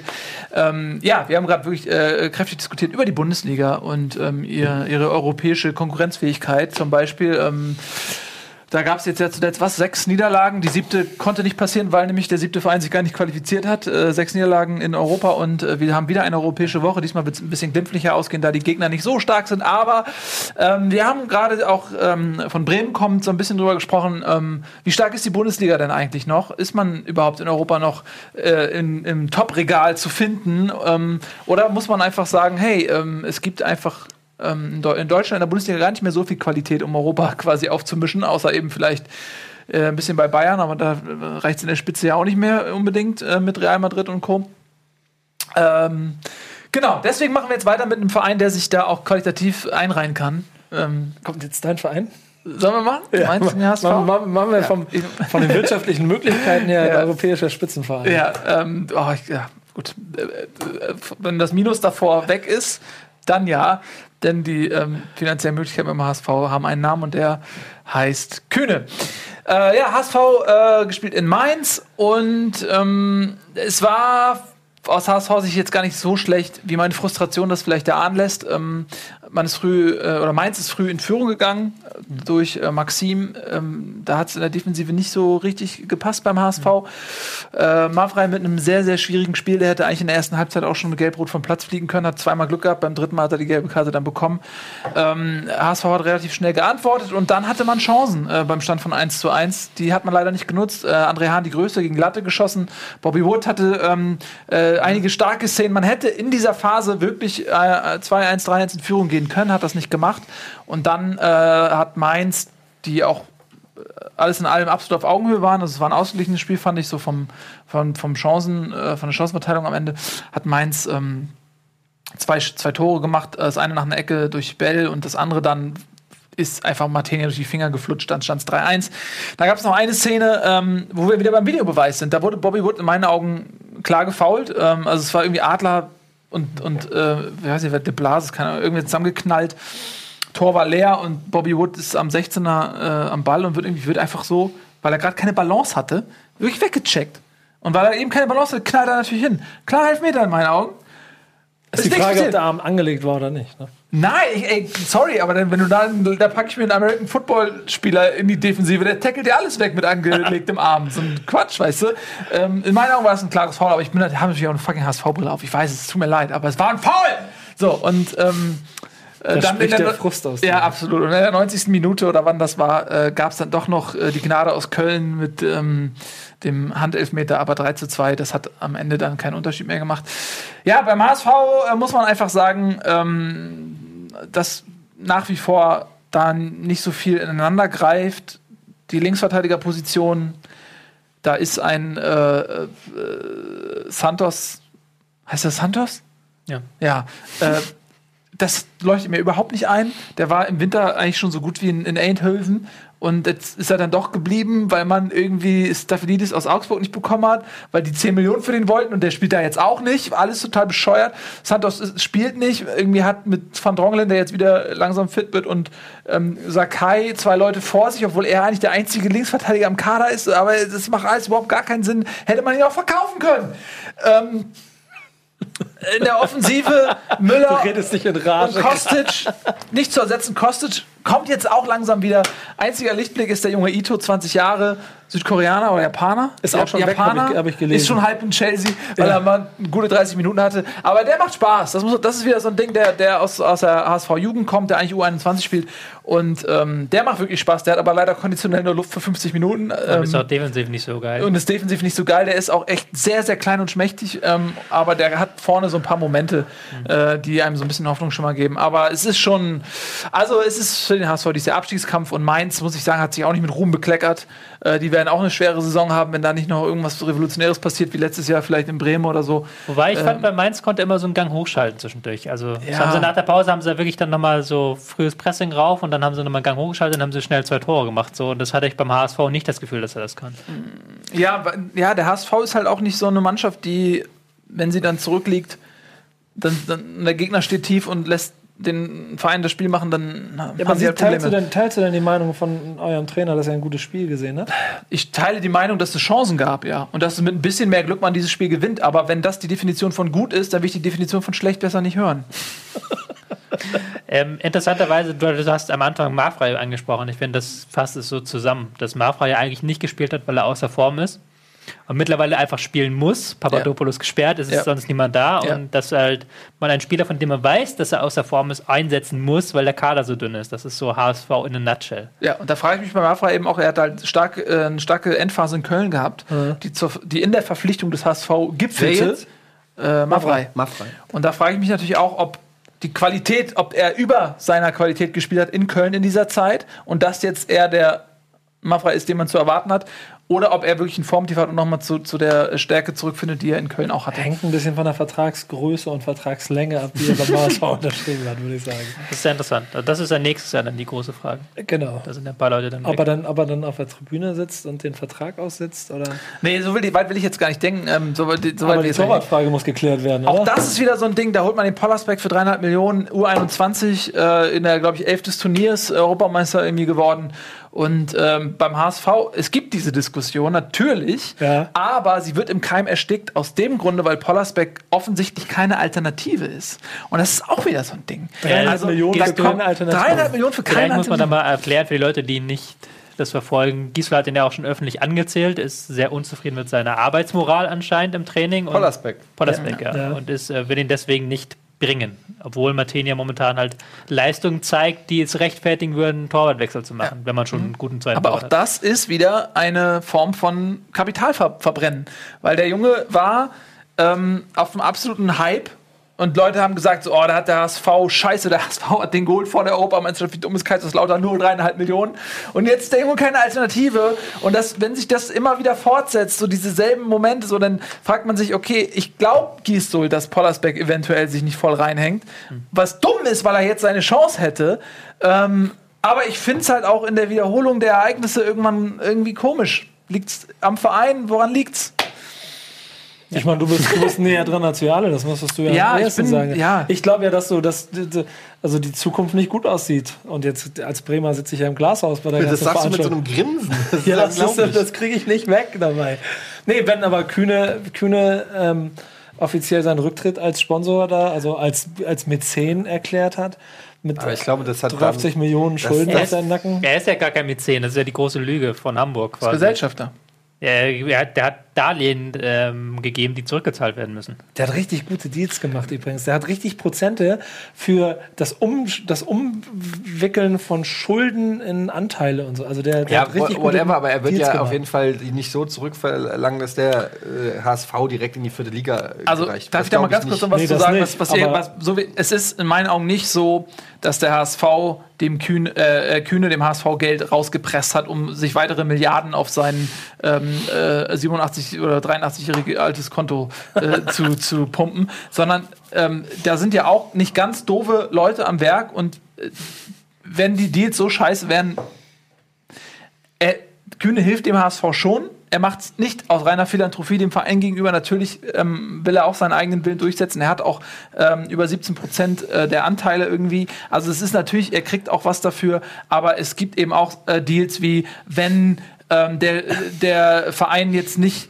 fünfmal in Europa spielt in den nächsten vier Jahren, so dann wird das nicht zurückgezahlt und solche Sachen. Also es ist nicht so, dass das Kühne den, den HSV finanziell erdolcht. Aber finanziell Nee, nee. und clever beim HSV. Du kennst schon die Geschichte von dem Bau dieses Jugendzentrums. Ja, ja, natürlich, ich weiß. Veruntreute Gelder, natürlich. Ich, du, alles alte, ich weiß. Ich Gut. bin der letzte Mensch, der aus Liebe zum HSV die Fakten verdreht und, und, und, und, dir, und dir Wasser für Wein verkaufen will. Und mit Wasser meine ich Brackwasser, richtig irgendwo aus dem indischen Fluss gefischt. Aber man muss ja sagen, und das ist ja fast so das Ärger, der Gistol macht ja einen, finde ich, richtig guten Job. er macht das Maximum aus seinen Möglichkeiten. So, Weil und- ansonsten Ja. da schon, wird da schon längst wieder die, die Hölle brennen. Ich weiß nicht, ob der nicht, ob du nicht noch spielerisch doch ein bisschen mehr aus diesem Kader rausholen könntest. Jetzt wird's interessant. ja, das würde ich gerne mal ich wissen. weiß nicht, ob Ja, du das nicht auch könntest, weil ähm, Wie? Tell me, Ron. ja, ich glaube nicht, dass Papadopoulos und auch Mafrei sind jetzt nicht die spielschwächsten Innenverteidiger der Welt. Du hast auf den Außenverteidigerpositionen, klar, da hast du ein Loch, ein, Riesenloch. Das Aber stimmt. ist dieser Van Drongelen nicht als Linksverteidiger geholt Ja, worden? nee, er ist als Innenverteidiger, Innenverteidiger geholt worden. Der Junge ist 18, der kommt von Sparta Rotterdam. Der Das ist ist nicht mal ein Spitzenclub in Holland. Und der ist direkt reingeworfen worden auf eine Position, die er zwar mal gespielt hat, weil man in der Jugend wahrscheinlich immer drei, vier Positionen lernt, aber das ist de facto nicht seine Stammposition. Okay, und er hat es aber für Sehr seine gut. Verhältnisse sehr gut gemacht. Genau, und dann hat er auch. sich verletzt, weil er natürlich. Du hast die mit Holtke und Hansen jetzt auch nicht die Spielschwächen, die halt alle immer under underperformen. Ich weiß halt nicht, ob das dann, ob du dann tatsächlich mehr rausholen könntest, weil es vielleicht auch nicht geht vom einfach fußballerischen her von dem, was diese Spieler beim HSV halt leisten. Aber theoretisch müsstest du damit doch ein Konstrukt halbwegs bauen können, Entschuldigung. das nicht nur auf ähm, Defensive und auf Pressing baut. Aber ich weiß es nicht. Ich Keine stell mal eine These auf. Glaubst du, diese ganzen Spieler würden in, würden in Wolfsburg anders performen? Weil wir, vielleicht, vielleicht ist die Stadt Hamburg auch zu attraktiv für die Spieler. Es ist Die halt kommen immer nach Hamburg. Diese Stadt ist so cool. Und dann vergessen sie das Fußballspiel. Es ist halt schwierig. Es ist halt, ähm, René Adler hat da so eine kleine Spitze untergebracht, ähm, als er jetzt beim, vorm Spiel gegen HSV ein Interview gegeben hat, wo er gemeint hat, in Mainz war er überrascht über das Trainingsniveau und wie sich alle Leute reinhauen im Training. So. Was er halt, Wer hat das gesagt? René Adler. René Was du Adler. halt im, ähm, im Umkehrschluss so lesen kannst, dass es in seiner Vergangenheit bei den Ja, anderen gut, aber Stationen René nicht Adler hat so war. ungefähr zehn Trainer erlebt beim HSV. Das kannst du Aber ja das ist halt so- ein Trainingsdurchschnitt. Das ist halt gut. so ein Problem, halt die Kultur eines Vereins zu verändern, ist halt so eine ganz massive Sache. Das wird dir jeder im Geschäft erklären. Dass Ich glaube, du die halt, Erklärung ist einfacher. Äh, ich glaube, dass das HSV-Stadion auf einem Indianerfriedhof gebaut wurde. ähm, und dass es eigentlich egal ist, welchen Spieler sie verpflichten, welchen Trainer sie verpflichten. Weil für mich war ganz klar, als sie Harry, Heribert Bruchhagen äh, verpflichtet haben, dass es jetzt aufwärts geht. Ähm, und wenn Heribert Bruchhagen seine Magie nicht wirken kann, dann liegt es einfach an anderen Dingen. Und vielleicht sind es wirklich Dinge, die spektral irgendwie äh, elementarteilchenmäßig in der Luft liegen oder so. Die du gar nicht ich hab- ich hab da eine ganz Warte, andere ich weiß, Theorie. warte mal. wir reden hier und ich rede mit Nils, weiß ich nicht seit wie vielen Jahren darüber. Und es ist eigentlich ein Wahnsinn, weil jedes Jahr analysieren wir den HSV, wir analysieren die Fehler und das machen die ja auch. Ja? Also es ist ja nicht so, dass die einfach immer so weitermachen, sondern der HSV. Bist du dir da so sicher? So wie ich das mitkriege, ähm, hier in der Stadt und als äh, Semi-Interessierter ähm, am HSV, aber als Fußballinteressierter kriege ich das schon mit, dass der HSV natürlich an unzähligen Stellschrauben gedreht hat. Sie haben es mit Konstanz beim Trainer versucht, in, äh, verhältnismäßig, also lange an Trainern festgehalten, auch wenn, wenn mal die Erfolgsphasen nicht da waren. Sie haben die Trainer getauscht, sie haben den Sportmanager getauscht, sie haben die, äh, weiß ich nicht, die komplette Vereinsführung getauscht. Es, da wurde so viel getan. Sie haben die Spieler getauscht, sie haben analysiert, was fehlen uns für Spieler. Okay, wir brauchen Kampf, Zweikampfstärke, wir brauchen Leader, wir brauchen so und so. Ich habe das Gefühl, also ich würde auch irgendwann wahnsinnig werden, weil ich dann nicht mehr wüsste, woran es liegt. Deshalb sage ich ja immer, vielleicht müsste der HSV, ich glaube, das ist so wie so ein Fluch. Sie hätten gegen Karlsruhe absteigen müssen. Sie eigentlich, und da ist irgendwie, das ist wie so ein Science-Fiction-Film. Aus irgendeinem Grund sind sie nicht abgestiegen und seitdem der Kosmos funktioniert nicht mehr. Und da ist meine Theorie, nicht Indianerfriedhof, sondern an dem Abend Da ist irgendwas hat, passiert. irg- hat irgendeiner, hat Raphael van der Vaart oder irgendeiner einen Vertrag für den HSV mit dem Teufel unterschrieben. Irgendwie sowas, ja. Hat den Klassenerhalt da und dafür sind jetzt 15 Jetzt Jahre müssen sie Chaos. leiden. Ich glaube, Ja. es ist Final Destination. Und äh, äh, sie hätten mit dem Flugzeug abstürzen sollen und jetzt Genau. verfolgt sie der Tod. So, so wie, heißt, wie heißt denn dieses Adventure mit der, wo diese, diese Frau, irgend, dieses Mädchen auf der College, Raider. College da die Zeit immer zurückdrehen kann und dann immer ihre Freundin rettet? Ich spoiler das jetzt. Triangle, den Film. Nee, was? das Videospiel. Das ist ein Videospiel. Die rettet immer, die rettet immer, dreht immer die Zeit zurück, rettet immer wieder über Freundin, aber dann dreht die völlig die Welt ab, weil die Freundin eigentlich sterben soll vom Schicksal her. Ach, du meinst äh, Life is Strange. Ja, genau. Ähm, Habe ich jetzt für alle Leute gespoilert, die es schon noch nicht kennen. Ähm, ähm, das ist so ein bisschen, oder? HSV. Vielleicht einfach. Sie hätten absteigen müssen und eigentlich das Schicksal will sie mal zum Abstieg Wir sind uns treiben, alle aber einig, es kann doch was. Übernatürliches sein. was es genau Nichts mit dem Sport zu tun, auf jeden Fall. Ja, also ich, ich, ich, bin- weiß, ich bin so halb hin und her gerissen zwischen so die Tür öffnen und die ganze und jetzt so einen 10-minütigen emotionalen Monolog zu halten oder einfach die Tür zuzulassen und an all die Leute zu denken, die die Scheiße nicht interessiert ähm, und äh, aufs nächste Spiel zu schauen. Und so schwer es mir fällt, eines Tages wird diese Tür aufgehen und der ganze, der ganze Rotz überschwemmt euch und nimmt euch die Luft zum Atmen und dann seid ihr infiziert mit derselben Scheiße, die ich auch habe. Ähm, für den Moment, lass uns mal vom Regen in die Traufe kommen. Wobei das eigentlich gar nicht so ist. Es ist ja eigentlich, äh, die Traufe ist ja, was ist denn? Ist ja keine Traufe mehr. Das ist ja eigentlich schon Wo bist du denn gerade? bei dir. ein Ach so, Höhen- ein Frankfurt. Höhenflug. Wie würdest du es denn nennen? Ja, äh, ich, ich glaube, vielleicht Frankfurt, ähm, äh, zumindest diese Saison einfach äh, das glücklichere Bremen, wenn man es so will. Ähm, äh, weil ähnliche Sachen, die ich Bremen vorgeworfen habe, was den Kader angeht, kannst du, äh, wie gesagt, auch auf Frankfurt ein bisschen münzen. Ich kenne da keinen.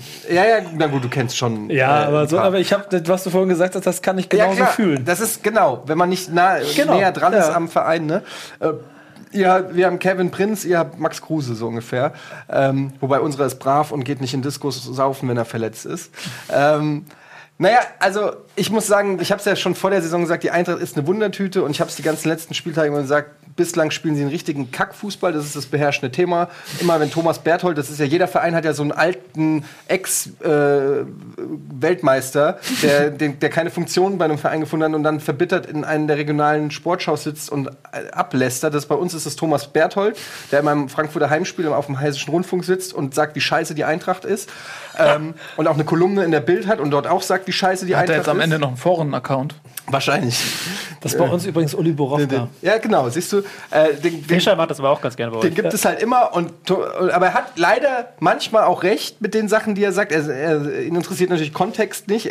äh, Und er sagt halt auch, dass das Fußball zum Abgewöhnen ist, den die Eintracht da spielt. Das stimmt, aber er ist effektiv. Äh, Man muss dazu sagen, letzte, le, letzten Spieltag dieser äh, Seitfallzieher von Haller in der 91. Dieses Mal Rebic mit einem tollen Schuss in der 93. oder so.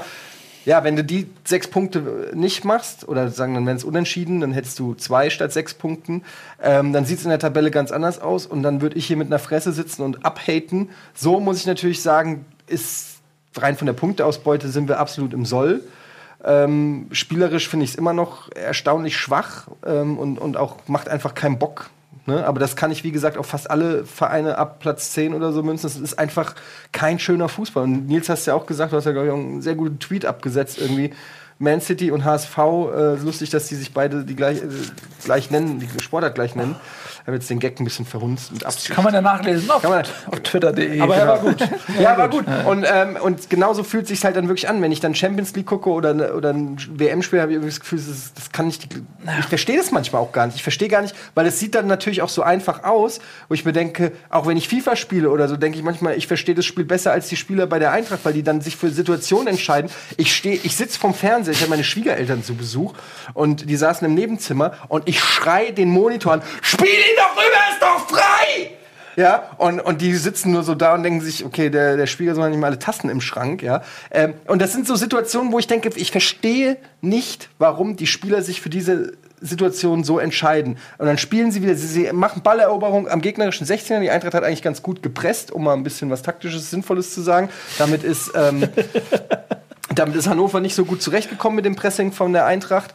Ähm, und dann erobern sie den Ball am gegnerischen 16er und keine drei Pässe später ist der Ball bei Radetzky wieder, weil sie sich nicht trauen, irgendwas nach vorne zu spielen. sondern sie spielen dann hinten rum. Er guckt, du siehst immer einen Spieler, der so macht. Ja, an wen soll ich passen? An wen soll ich passen? Ich so, an den da? Drei Meter von dir entfernt. Ja, musst du dich halt mal trauen, drei Meter Pass zu spielen. Aber nee, wird der Ball wieder zurück zum Torwart gespielt. Der macht wieder einen Abschlag in der Hoffnung, dass Aller oder Boateng ihn aus der Luft pflücken.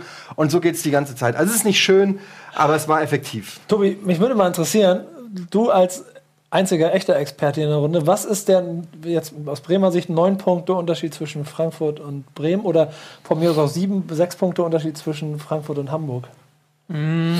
Frankfurt ist noch defensiv ein bisschen besser. Also Frankfurt ist wirklich ganz, ganz schwer zu knacken und haben auch wieder, ähm, haben, schaffen es auch besser Balleroberung zu bekommen. Das 1 zu 0 war ja eigentlich genau das, was du eigentlich kritisierst, aber was haben, da haben sie es ja gut gemacht dann. Also wirklich Balleroberung und dann mit zwei Pässen vorne in- das in- 2-0 ja auch. Langer Ball Zweiter auf Haller. langer Ball, ja, okay, zweiter Ball ab, und dann abklatschen lassen, ja. aber das ist, mehr können Ja. sie ja nicht. Ja, gut. Ähm, aber das, da sind sie noch einen Ticken besser und. Darf ich mal kurz was zwischenfragen? Ja. Vielleicht, um das mal zu kombinieren, was Eddie sagt und was, was du sagst, ist vielleicht ähm, die fehlende Risikobereitschaft in manchen Momenten eben auch der Schlüssel, dass sie nicht so viele Gegentore bekommen. Weil, äh, Ja, klar, wenn jetzt in so einem, in, ist ja wenn sie logisch, in die, in die Vorwärtsbewegung gehen und spielen diese riskanten Pässe, verlieren den Ball, laufen sie natürlich auch in, Mhm. in, in Konter, wenn sie ungeordnet sind. Und deswegen, das, was du kritisierst, ist ja vielleicht sogar das, was Tobi lobt. Die, die, wissen, die Teams wissen halt, dass alle anderen Teams auf einem defensiv relativ hohem Niveau sind. Also auch das, wir reden ja immer über Pressing und das nicht umsonst, weil das in der Bundesliga sehr weit verbreitet ist. Dementsprechend haben sich jetzt gerade so Mittelklasse-Teams angewöhnt, keine Pässe mehr zu spielen, die der Gegner irgendwie in der gegnerischen Hälfte erobern kann. Also da wird dann so risikofrei gespielt, hintenrum, seitlich rum und dann, dann direkt in die letzte Linie. Also ja, keine Pässe ins Mittelfeld und ja, nichts Riskantes machen.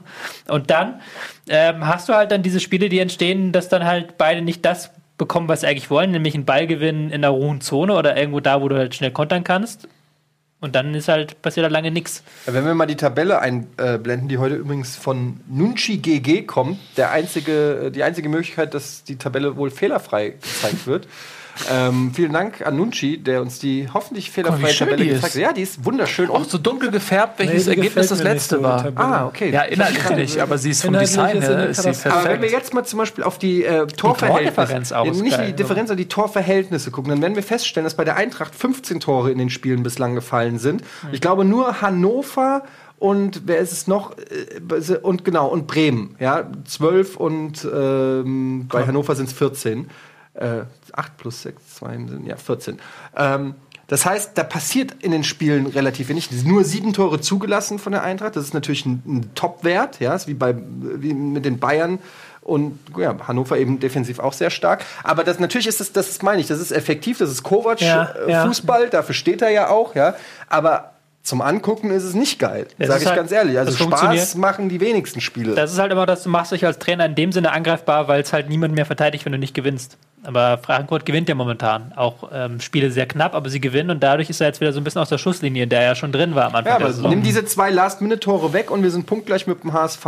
Ja, klar. Und dann, äh, Dann fliegt man aber, wenn man einen Punkt gleich mit dem HSV ist. Naja, eben. Aber dann sieht es schon wieder anders aus. Dann spielst du einen scheiß Fußball, ja, und bist äh, äh, kurz vorm Abstiegsplatz. Also, dass die Tabelle momentan und die Ruhe in Frankfurt trügt, und ich weiß das auch einzuordnen. Und ähm, solange ich nicht das Gefühl habe, dass die spielerisch auf einem Niveau sind, wo du sagst, okay, mit dem Abstieg werden die nichts zu tun haben, ist das Tabellenbild eigentlich eine Momentsituation. Na, im Moment sind sie, würde ich ganz eindeutig sagen, wenn man sich die Tabelle anguckt, die hat sich schon ziemlich zurechtgerückt. Sie sind Nummer eins vom Rest. Oben die sechs, die machen den Rest jetzt da unter sich aus. Das ist durch.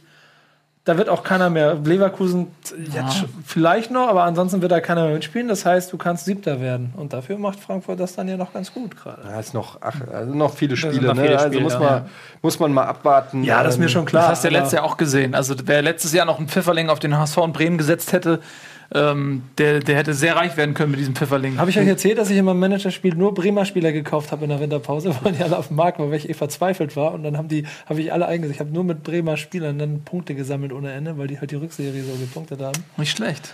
Dieses Jahr kein guter Plan. Nee, das machen wir dieses Jahr anders. Vielleicht ja doch, man weiß es. Ähm, tolle Tabelle übrigens. Also ich habe übrigens dazu noch ein Wort. Ich habe immer gedacht, das wäre ein Gag von uns. Ne? Ich hatte den Gunnar gefragt, immer Gunnar, das war aber schon ein Gag, dass sie jedes Jahr seit zwei Jahren falsch ist. Äh, jedes Spiel. Wieso eigentlich falsch? Was so, macht ihr da falsch? Meinte so, nee. Das, das war, das ist passiert einfach immer. Ja, weil die, ich glaube, die Gra unsere Grafikabteilung, da sitzen keine Fußballfans. Wir haben höchstens äh, Hannes, der ist der Bremen-Fan, das zählt Ich nicht. glaube, ich, ich weiß, wer die Tabelle mal interessiert, glaube ich, Fußball nicht so sehr. Und dann ist so, ja, wie ist nochmal das Logo hier vom, äh, vom, vom, von, vom SC Freiburg? Ja, irgend so ein halbrundes Ding mit so einem Ding da drin. Ja, alles klar. Und dann kriegst du halt statt Freiburg dann ein Wolfsburger Logo oder so. Also nochmal großes Lob an, wen hat Wertz gemacht? Das ist halt designtechnisch wirklich. Äh, ist schön, der Hammer. Die ist toll. Also wenn du das uns jedes Mal machen schicken könntest, wäre das irgendwie ganz nett. Ja, Wir müssen allerdings mal über die Budget von einem Position von. Werder Bremen ein bisschen verhandeln. Aber was dabei. sind jetzt diese ausgegrauten Ja, das letzte Ergebnis. das letzte Ihr habt Ergebnis. gewonnen, verloren oder äh, unentschieden gespielt. Dortmund hat verloren, deswegen ist da das verloren Verstehst du? An diesem Dein Spieltag. letztes Ergebnis. Aber warum? Ach, fünf. Ah, okay, jetzt habe ich verstanden, ja. Ah, Bei Bayern, ja, okay. So Leute, wir müssen uns ein bisschen Ja, beeilen. wir müssen wieder machen. unsere Schnellfragerunde zu den restlichen Spielen starten. Gut, let's do this. Let's do this. Haben wir doch schon fast alles. Hertha Schalke 0-2. Das hat, das hat Trainer Dardai sehr gut auf den Punkt gebracht. Na, Er hat einfach gesagt, ich konnte mit der Mannschaft nicht vernünftig trainieren, deswegen konnten die die Abläufe nicht, deswegen haben wir 2-0 verloren, die anderen waren besser. Punkt. Wow, also mit zwei Schüssen aufs Tor, also zwei Schüssen Richtung Tor und null aufs Tor, ich glaube, das ist ein Negativrekord in der Bundesliga. Man muss dazu sagen, es gab eine rote Karte, auch das hat in der ersten Halbzeit auch schon, das hat Berlin bestimmt nicht in die Karten gespielt.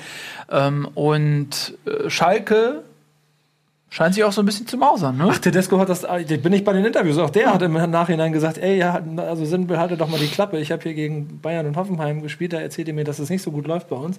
Wir spielen hier den Fußball, wie ich ihn haben will und heute war es erfolgreich. Also ich glaube, von denen wird man noch ein bisschen was sehen. Ich halte auch von dem Typen sehr viel. Ja, bin ich sehr gespannt. ja, Also das Schalke- ist ein klares Ding und auch relativ souverän Ich finde, wenn man eine. Reservebank mit Koke, Bentaleb und Embolo hat, dann äh, und die nicht einge das sind die, die ja nicht eingewechselt wurden. Die sind aber auch alle angeschlagen, muss man sagen, ja. Ja, aber du hast halt- aber schon wieder gespielt gehabt. Also, trotzdem ist das Qualität, die Ja. Schalke im Kader Für, das, will für die Qualität würde ich sterben gerade. Ja, Wir haben, wen haben wir denn? Äh, Belfodil, äh, Stirn. äh, Delaney. Wen hast du da? Boah, wir haben den jungen ähm, äh, Fiete Arp, der gerade zwei Tore geschossen hat, heute beim 4 0 im Achtelfinale. Der nennt eigentlich sein Kind Fiete jetzt mal. Ey, wie geil. Es ist halt ein norddeutscher Name, der muss ein norddeutscher Jung. Spielt Fiete er, Arp. spielt er noch beim HSV, wenn er von der WM Er hat? Vertrag bis 2018 und er wird natürlich ähm, dem HSV nicht äh, das Glück seiner Gegenwart ähm, zuteil werden lassen. Was meinst du? Nunchi schreibt im Chat. Was schreibt Nunchi? Nunchi. Ja die Tabelle Wird öfter sehen, kann Ah, nice, Nunchi, GG, GG, Nunchi. GG, Nunchi. Super geil. Ähm, so, Hoffenheim gegen Augsburg, 2 zu 2. oh ja, ähm, da sag ich mal zu, wackerer Punkt für, Hoffenheim, äh, für Augsburg. Hoffenheim hat eine große Chance liegen lassen, äh, sich tabellarisch da ähm, besser darzustellen. Warum ist Augsburg so gut? Das wollte ich ja immer noch analysieren. Ich habe es immer noch nicht analysiert. Das würde mich echt interessieren. Ich habe es noch nicht ganz durchschaut. Weil das ist, das ist so Ja. fernab von meinem Fußballverständnis. Ja. Ich gucke mir das an, ich verstehe nicht, warum die diese Punkte sammeln. Ich verstehe nicht, warum die da stehen, wo sie stehen, weil das sieht für mich. Ich weiß es auch noch nicht so genau. Ich habe es auch noch nicht so richtig raus. Jetzt haben sie natürlich auch am Ende gewissermaßen Glück gehabt Ja. mit diesem Eigentor von äh, Vogt, was Hoffenheim sich auch selbst zuzuschneiden hat. Aber allein, die hatten sie- vorher zwei Möglichkeiten, einfach zur Eckfahne rennen mit dem Ball und die Zeit ist untergelaufen. So haben sie Allein, wollte ich gerade sagen, allein, dass sie die Chance haben, überhaupt in, in der Spielzeit noch mit so vielen Leuten am gegnerischen Strafraum zu sein, das ist. Irgendwas machen die richtig. Ja, oder vielleicht ist es auch einfach tatsächlich so, dass das Fortune mit einigen Mannschaften ist, wie mit Frankfurt, auch in einigen Szenen und mit Augsburg und äh, in, in zehn Spieltagen kippt das wieder. Jetzt ist Hannover ist auch schon wieder so ein bisschen runtergerutscht. Die sind auch Champions League gestartet und jetzt haben sie zwölf Punkte und sind auch noch fünf Punkte vom Relegationsplatz. Es ist alles, es ist alles, man, nichts ist in Beton Haben sie, gegossen. haben sie im Chat schon richtig gesagt. Ab Platz 7 ist es eine andere Liga hier. Ja, das ist, sollte zwei Aber das ist ja alles noch relativ zusammen. Ja, das Also ist aber auch hat dem Umstand geschuldet, dass es erst acht Spieltage sind. Ähm, das spielt bestimmt auch eine Rolle. So. Stuttgart gegen Köln. Oh, da müssen wir noch was zu sagen, bitte. Bitte, Allerletzte. bitte, bitte. Sag Damit, mal was. damit wir ganz ja, also das war wirklich, äh, Köln hat gar nicht so schlecht gespielt. Und ähm, das war irgendwie schon ein spannendes Spielchen. Und dann äh, gab es halt diese krasse Szene, als äh, der Schiedsrichter Elfmeter pfeift und äh, ich glaube, war es Gyrassi, glaube ich. Äh, in- Gyrassi. Gyrassi, ähm, In der 90. Minute. in der war das. neun, ja, und in der 90. Minute und der Schiedsrichter äh, minutenlang mit äh, Köln telefoniert, hat sich die Szene nochmal angeguckt, ewig lang und nach ganz langer Zeit hat er dann gesagt, ey, okay, ich nehme diesen Elfmeter zurück. Und das war natürlich dann erstmal schon mal, äh, gerade in der Situation, in der Köln ist, ist, ist ein, ein, ein, ein Pulverfass, was da explodiert ist. Und dann, kurz darauf, schießt wirklich Stuttgart noch ähm, das äh, 2 zu 1. Und äh, das, so, sowas passiert ja wirklich 5 Euro hier in die Bierdeckel rein. genau. Passiert dir nur, wenn du unten bist. Ne? Ähm, und da muss man eigentlich auch nochmal wieder über, diese, über, über diesen ähm, Videobeweis sprechen, weil eigentlich, und da hat sich Schmatke auch drüber aufgeregt, ist ja die Regelung, nur wenn es eindeutig ist, eine eindeutige Fehlentscheidung ist oder ein eindeutiger Elfmeter der nicht gegeben wurde. Und äh, ich habe die Szene auch mehrfach gesehen. Oh, da hätte man einen Elfmeter fast auch stehen lassen Das ist können. aber in dem Sinne nicht. Du, er trifft ihn unten Das ist aber nicht, auch nicht ganz korrekt, sondern es muss, ähm, beziehungsweise der Videorichter soll eigentlich dem nur Bescheid sagen, wenn das eine Dings ist. Aber sobald der Schiedsrichter sich das selber anguckt, muss er auch eine unklare, also muss er auch eine Ja. unklare Fehlentscheidung. Ich fand das war ein. Musterbeispiel dafür, dass es gut war, dass es einen Videobeweis gegeben hat. Ich meine, jetzt mal losgelöst von der Tabellensituation. Aber- Weil das, Also ich, hab mir, ich fand's, ich war mir nicht hundertprozentig sicher. Ich finde, Ja. das war wirklich so eine Entscheidung, wo du sagen kannst, bei 50-50 oder 51 Ja, aber- so das Bein steht und der andere tritt dagegen. Jetzt muss ich mal hier ein bisschen den Moralaposten spielen, weil ihr beide habt euch ja und am Wochenende, ich werde das jetzt einfach mal der Transparenz wegen öffentlich machen, Ja. auch darüber ja nicht hart genug viel abgepfiffen wird. Ist ja auch so. Ja. So.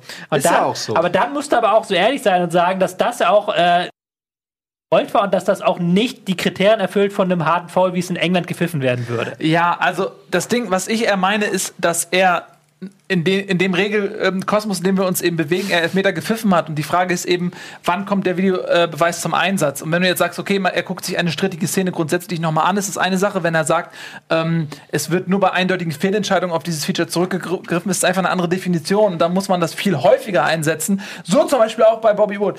Ähm, Ich fand, das war eine Fehlentscheidung. Ich bin der Meinung, ich, um das nochmal zu sagen, ähm, die, die Art und Weise, wie äh, bei jeglichem Körperkontakt in der Bundesliga sofort zu Boden gegangen wird äh, und die Schiedsrichter jedes Mal drauf reinfallen und im Zweifel immer alles pfeifen, wenn jemand zu Boden geht. Das ist auch eine Ursache dafür, dass deutsche Vereine international nicht mehr konkurrenzfähig sind, weil sobald sie international spielen und richtige Schiedsrichter haben, merken sie auf einmal, oh, hinfallen bringt der gar nicht, so wie Nuri Sahin gegen, äh, gegen Tottenham, als Harry Kane ihn umrennt und, und Nuri Sahin denkt, ich bin doch hingefallen, du musst doch pfeifen und er pfeift aber nicht. Als ich, als ich vor zwei Wochen in England war, habe ich mir unter anderem Millwall zweite Liga angeguckt und ich war, saß in der zweiten Reihe, das heißt, ich habe das ganze Spiel gesehen. Was der Stürmer da kassiert hat. Ich war, die, ich hab, wir haben so, ich saß mit einem Kollegen, wir haben da durchgezählt, 20 Situationen, wo man hätte pfeifen müssen und es wurde einfach nicht gepfiffen. Und in Deutschland wird ständig gepfiffen. Da bin ich genauso Ja, dabei. eine Szene, guck euch das HSV, guck euch mal HSV-Spiel an. Ganz äh, kurz vorm Ende, als, wer, fuck, wer war das? Ach egal. es Einer von, er kippt eh einfach um! Ja, Mann, ey. Es gab so eine Situation bei der Eintracht auch, da hat Rebic danach direkt das Tor geschossen, wurde abgepfiffen, weil er davor der Typ einfach auf die Fresse fällt, weil er wahrscheinlich nicht Ja, ja, mehr kann. genau, und, genau. Und, und es war einfach überhaupt nichts. Re Rebic stand einfach nur so da und der Typ prallt an Rebic, äh, fällt runter und Rebic spitzelt ihm den, liegend den Ball weg und Ja, haut das genau. Ding rein. Abgepfiffen, weil der Typ da am Boden liegt und sich bestellt, aber gar nichts. Ja. Die Bundesliga muss härter werden. So ist es doch. Und zwar, weißt du was? Sie muss auch lernen. Es geht nicht nur um Härte, es geht darum, dass du auch äh, äh, Körperkontakt zulässt und lernst, Zweikämpfe zu führen mit Körperkontakt. Du musst nicht nur einstecken, du musst auch austeilen. Ja, ich meine ich mein mit, mit härter werden nicht, ich, ich hau dir die Beine um, sondern ich meine mit härter werden, dass man Körperkontakt einfach zulässt und damit umgehen kann in einem Zweikampf und sich nicht direkt, oh egal, die Sendung ist vorbei, ich kann es nicht ertragen. Da mag ich ja von, von Ralle diesen Hinweis mit dieser Runde am Montag Premier League, die die Schwalben durchgucken und nachträglich sperren. ja, bitte, let's, dafür brauchst du nämlich auch einen Das Videobeweis, nachträglich sperren und, und ach, Weißt egal. du, was mir aufgefallen ist? Letzter Ja. Satz. Ich habe noch keinen, glaube ich, einen Videobeweis bei Werder Bremen gehabt, oder? Weil ihr könnt euch immer so in Rage reden über Videobeweise. Ich habe Ja. noch keinen einzigen Werder Bremen Video. Es liegt daran, wenn wir nur zwölf Tore in der Ich wollte gerade sagen, dazu, schon sagen. dazu muss es halt zu Torraumszenen kommen. Eure, eure Spiele laufen aber nicht Gott, zu- in den ey. Strafräumen ab. Ja, stimmt. Ja.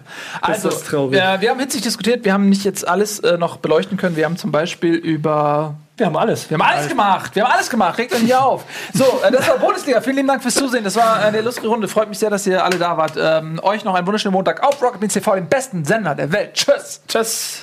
Brack.